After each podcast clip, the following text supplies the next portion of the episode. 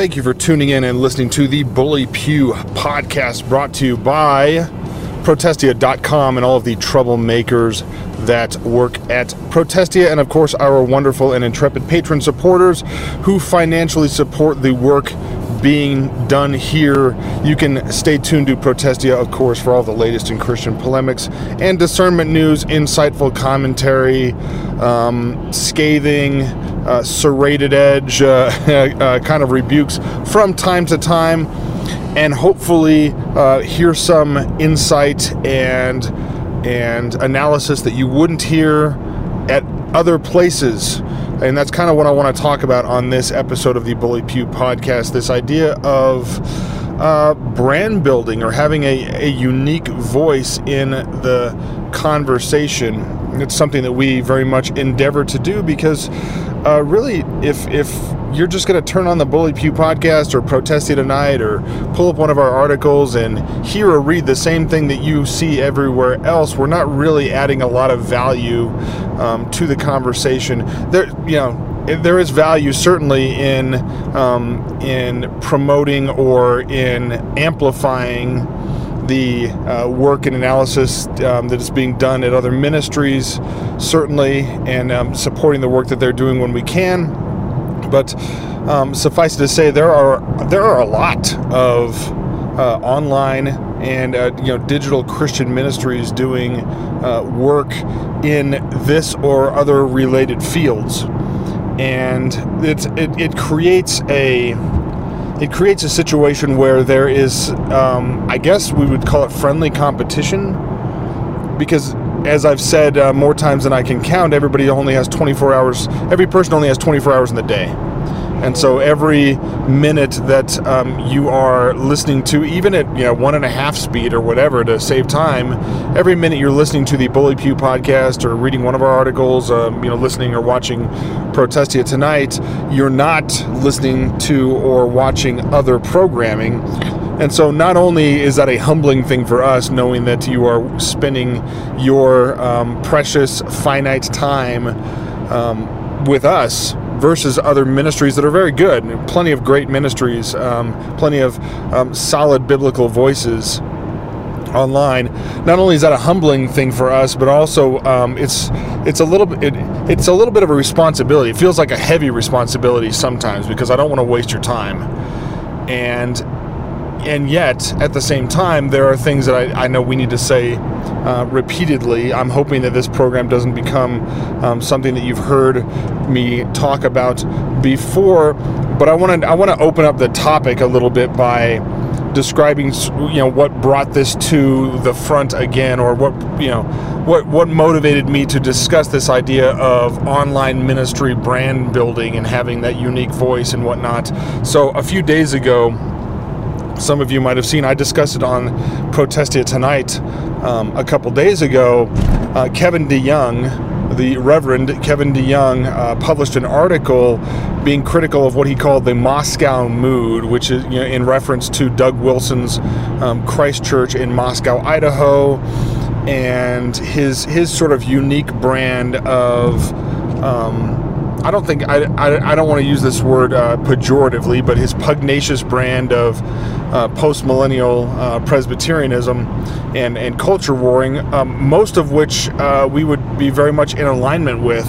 Uh, but Kevin DeYoung releases uh, or publishes this article talking about um, this Moscow mood and referencing how um, it's he, thinks that the mood or the appeal or the reason why especially young men of a reformed bent would be attracted to it is because of the the style or because of the the combativeness or because of um, the attitude more than the theology.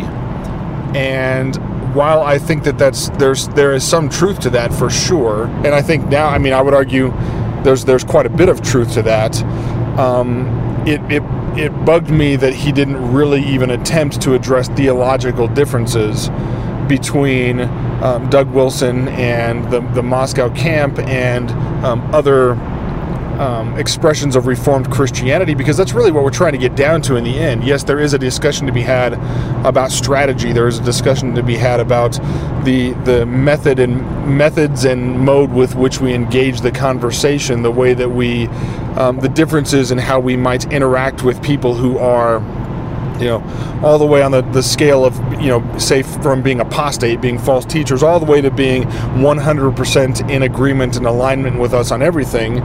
And that room in the middle where we have people that we we consider brothers or sisters in Christ and we, we have determined to treat them as such, and yet there are disagreements that are worth having. There are challenges and arguments that are worth having. We put um, over here at Protestia, we put uh, you know Doug Wilson and the, and the Moscow guys in in that camp, not only because you know personally.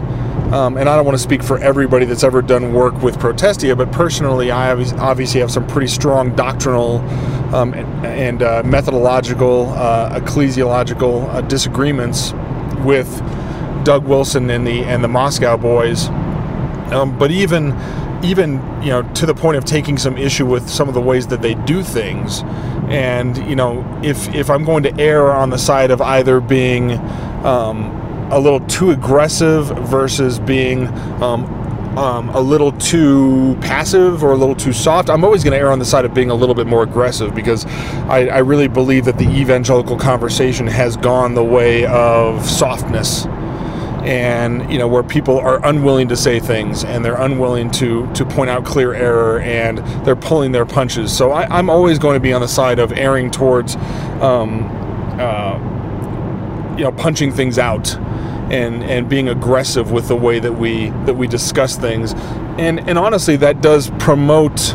Um, I would argue promote mature Christian discourse. Believe it or not, it seems paradoxical to say that hey, being quick to quick to punch and and um, pointed with our words and maybe aggressive with the way that we approach things is is actually the mature thing to do because we've been told our whole entire lives we've been told um, you know I'm 42 years old and I've been told my entire life in the Christian church that the most Christ-like thing to do is to be as soft and gentle as gentle and lowly as possible. That's what you're supposed to do. That's the that's the proper Christian thing to do. And if we look around at churches this is very evident in in a lot of the men who are leading churches, a lot of pastors. They're they are the softest, uh, most nuanced, most winsome, most verbal, most um, emotionally in touch among us, rather than um, the guy with the calluses on his hands, the guy with scars from fighting battles, the guy you know who before he gets up to preach on Sunday fixes the air conditioner in the in the in the church sanctuary. You know, we're very much on the other side of the spectrum in that, and I would challenge anybody to demonstrate how that's not entirely true in in evangelical culture. Um, and so, in in that light, there is an appeal with regular pew sitters, especially men. I mean, men who um, they know because they're Christians uh, that they are supposed to, you know, kind of toe the line, but and yet there's like there's something in the back of their heads where they're saying something isn't right about this. I mean, the the the, the guys who are supposed to be shepherding me um, don't seem to understand me at all. They they seem to be um, lecturing me about um, rounding off any um, traditional masculinity um, they, seem to be much more concerned about that than they are about fighting the very clear um, theological and cultural wars in front of us. They seem to be afraid to offend people, and that, as a not only as a man but also as a discernment-minded believer, is offensive. It offends the masculine sensibility, and it should. And so there, there is a, an appeal in reform circles that unapologetic um, uh, you know, un- unworried, unafraid discourse is going to have. Uh, when we're more afraid about he used no no words than we are about um, those who are teaching falsely or um, avoiding the hard issues or palling around and cooperating with those we know to be false teachers, we've lost our way.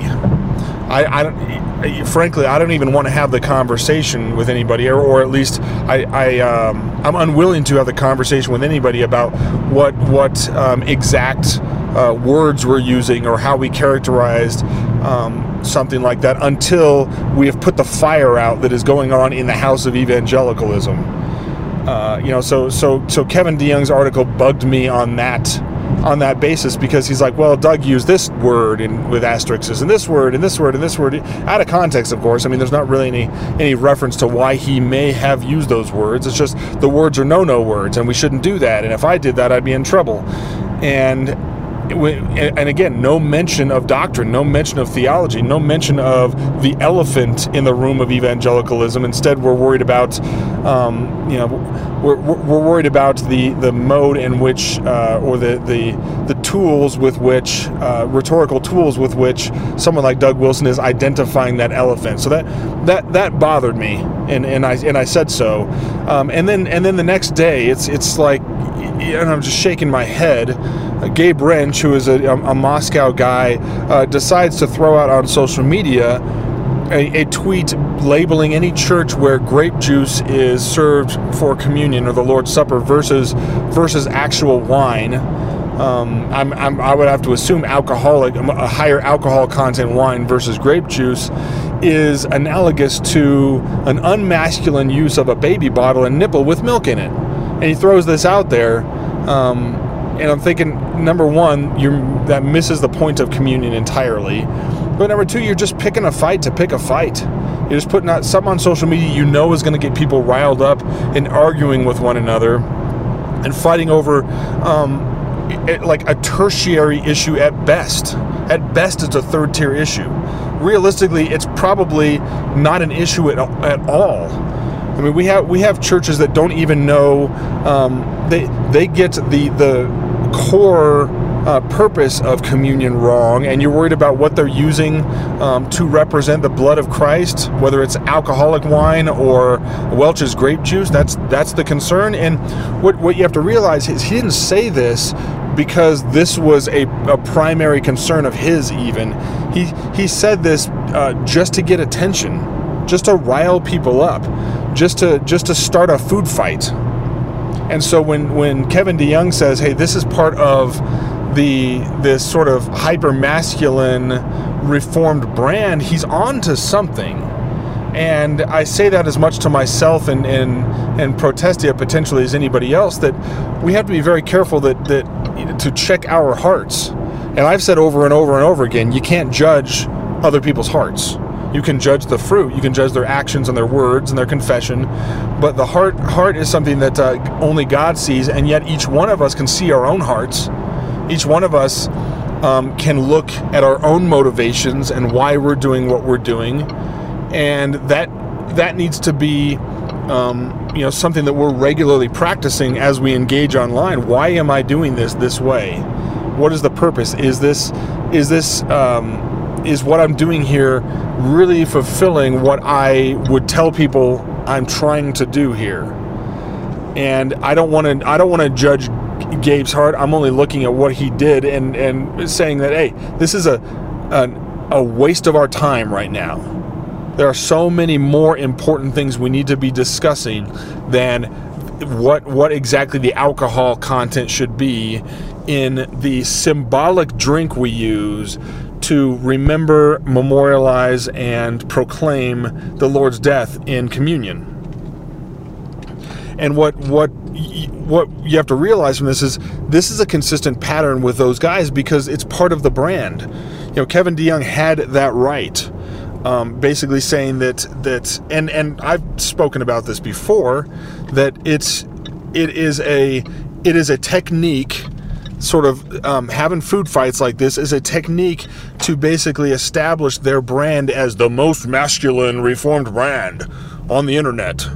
And it's there's a reason why we're not talking about theology, why we're not talking about doctrinal distinctives, while we're not we're not even particularly. I know somebody might say, "Hey, you know, the communion wine versus grape juice is a practical distinction. It's a it's a distinction in practice." Um, yeah, but it's not an important one it's not. It's not something that should. I would argue it's not something that that um, anybody should change churches for. or something like that. And and so we're we're ignoring the deeper distinctives here, the things that we should be um, talking about. We're we're focused on each other when we could be spending our time focused on the larger issues that um, we should be fighting um, against side by side. And so, I mean, so I guess it gets under my skin a little bit for that reason, as as somebody who is now for, um, you know, a little while now, sort of had the helm of a larger, more well-read, um, more focused on um, discernment and polemics ministry. Uh, I don't want I don't want to ever be credibly accused of doing something just just for the purpose of building Protestia's brand, just for the purpose of um, creating a you know a stir to get attention for myself or for you know this website. If we truly believe that God giveth, He He giveth, and He taketh away, and that, that we really are engaged in spiritual battle more than practical um, on the ground battle. And I and I believe that even as much as we do need a culture war, and as much as these things we're called to be obedient and pr- unashamedly proclaim the truth and, and fight for righteousness. Um, the the ultimate battle is still happening within the spiritual realm, and so um, for every time that I'm tempted to grab uh, the reins from God for whatever I'm doing as a Christian in ministry, whether it's Protestia or in the local church or in my family or or the people that that um, I engage with on a on a daily basis. Every time I'm tempted to say, um, "Hey, I can I can strategize this better." I can I can um, and, and you know I can I can compromise in this little area and change my motivation from um, a necessary proclamation of truth or a necessary engagement with false ideas and argumentation to um, I just need to get more attention. Hey, if if Protestia's YouTube channel only had only had more more subscribers, or um, if if we only had more paying patrons, or if we only had more eyes on the Twitter feed, or or whatever. And oh, I, I know a way to get that. Let's start some food fights. Let's let's let's um, let's call people pansies and wusses over uh, what they use for communion or whatever whatever the the you know um, issue du jour is for that day to get people pointed at each other. And I, I couldn't help but notice. I, I, realize I'm being pretty critical of Gabe Rench here. Um, I say this as somebody who has um, been very supportive, and we have published articles in support of him multiple times very supportive of his um, standing up for um, the freedom to worship uh, publicly, the freedom to sing psalms and hymns and spiritual songs um, out in public without without fear of um, uh, retribution from the government. That was a great thing. We were very supportive and and and thanking the Lord uh, that victory was won in that situation, and we and we published it as such. And so, so I, I say that this is somebody who's been very supportive um, and certainly Protestia has been very supportive of him um, over the last couple of years. But like this kind of stuff is just it's you're wasting all of our time, man. Can I say it that way? You're wasting our time. There there are more important fights to be had, which is why, like he's a smart guy. He knows that. He knows that this is not this is not um, at the fore of what what people need to be spending their time on, and yet he's decided to leverage this little issue in order to what? Because he needs to call everybody a sissy. It's not about that. He doesn't need to call everybody a sissy. Or, or hey, you're unmasculine. You're you're drinking from a baby bottle, milk from a baby bottle. If you use grape juice as your symbol um, during communion, I mean that. Despite the fact that that's that's just nonsense, it's the fact that he tied it to masculinity is why I think this is about building the brand. Like he knows very well that there is a um, a, a, vulnerability in the marketplace of Christian masculinity. And this is an attempt to uh, curb the market. this is an attempt to to establish um, Moscow as the most credible source of of Christian masculinity and um, and and full expression of, of what it means to be uh, a man uh, fighting for the kingdom um, it's like I said, it's brand building. And I'm not saying this to say no. Actually, the, you know what Protestia does, or or our doctrinal positions, or our way of doing things, is actually the most masculine way of doing it. the The real men are over here at Protestia. um, baptizing believers instead of sprinkling heathens. That's not what I'm trying to say. I'm like I might say that from from time to time, but that's not the point of this. The point is that we got we have to be very careful as Christians engaged in this debate that our our tribalism, our brand building, does not overshadow um, the common mission that we are all on together.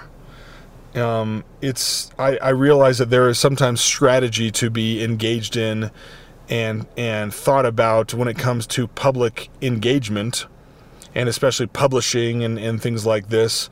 Um, but we cannot forget, we should not forget that none of that, um, none of that matters or none of that supersedes.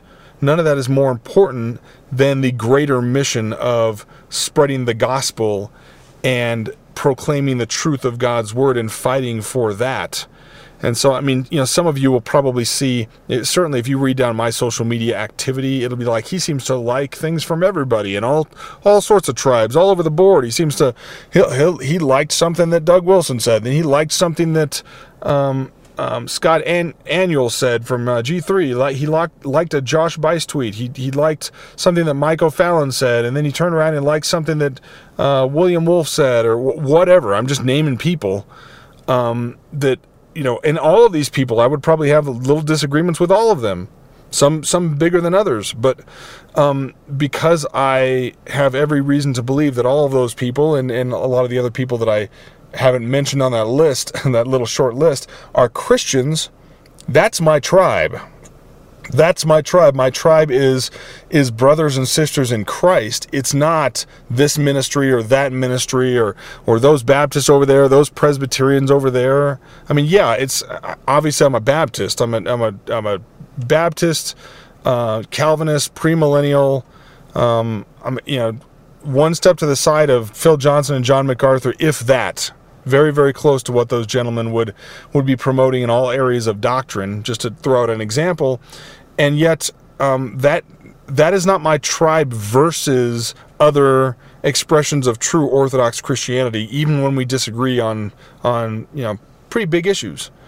Um, you know i have a lot of um, presbyterian brothers and sisters whom i love and am excited to uh, fight alongside. And yeah, we, we will have the friendly discussions from time to time over over baptism, over church governance, um, over uh, you know covenant theology, things like that. But at the end of the day, they're brothers and sisters in Christ, and we need not, we must not forget the main mission.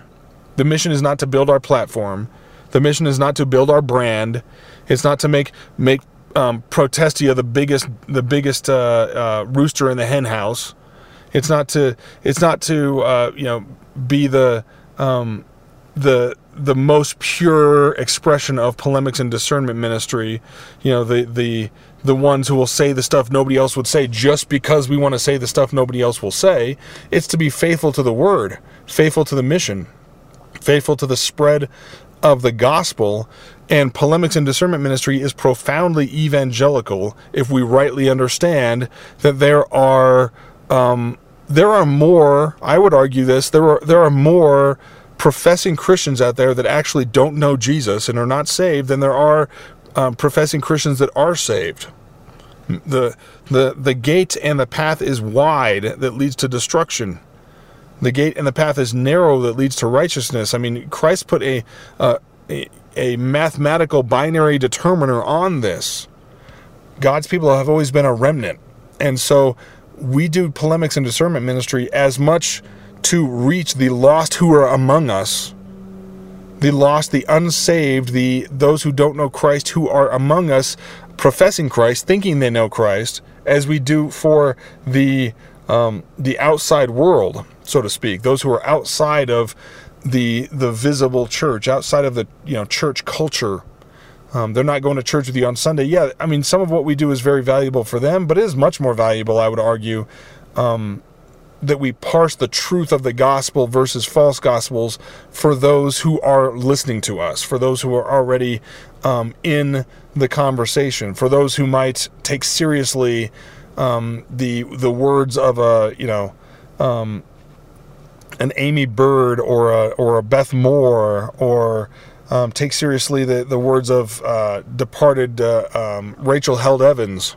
you know, just to throw out some names, um, some of these other progressive characters that you find on social media promoting a an apostate uh, brand of Christianity, and so we get in there and we we um, argue against it and we bring to bear the power of God's word, the truth of God's word against these false teachers for the purpose of reaching um, professing Christians who may not actually know Jesus Christ with the true gospel. That's why we do what we do, and we're all supposed to be doing it together.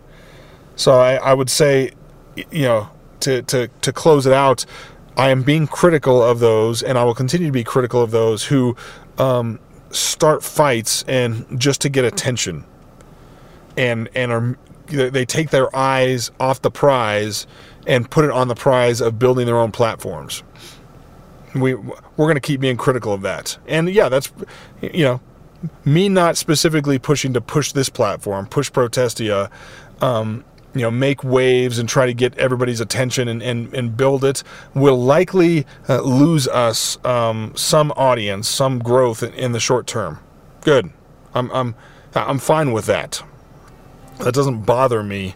Um, God gives the increase and if we're being faithful um, he will choose to either increase or decrease the specific influence of this ministry and guess what? His his purposes will be accomplished with or without us with or without, you know, with a big protest protestia or with a small protest protestia or with no protestia at all. God's purposes will not fail to come to pass. That's the that's the kind of battle that we are involved in. So um, I hope this has been valuable for you. This discussion. Stay tuned to Protestia for all your latest, of course, in Christian polemics and discernment news. Thank you so much for listening to the Bully Pew podcast.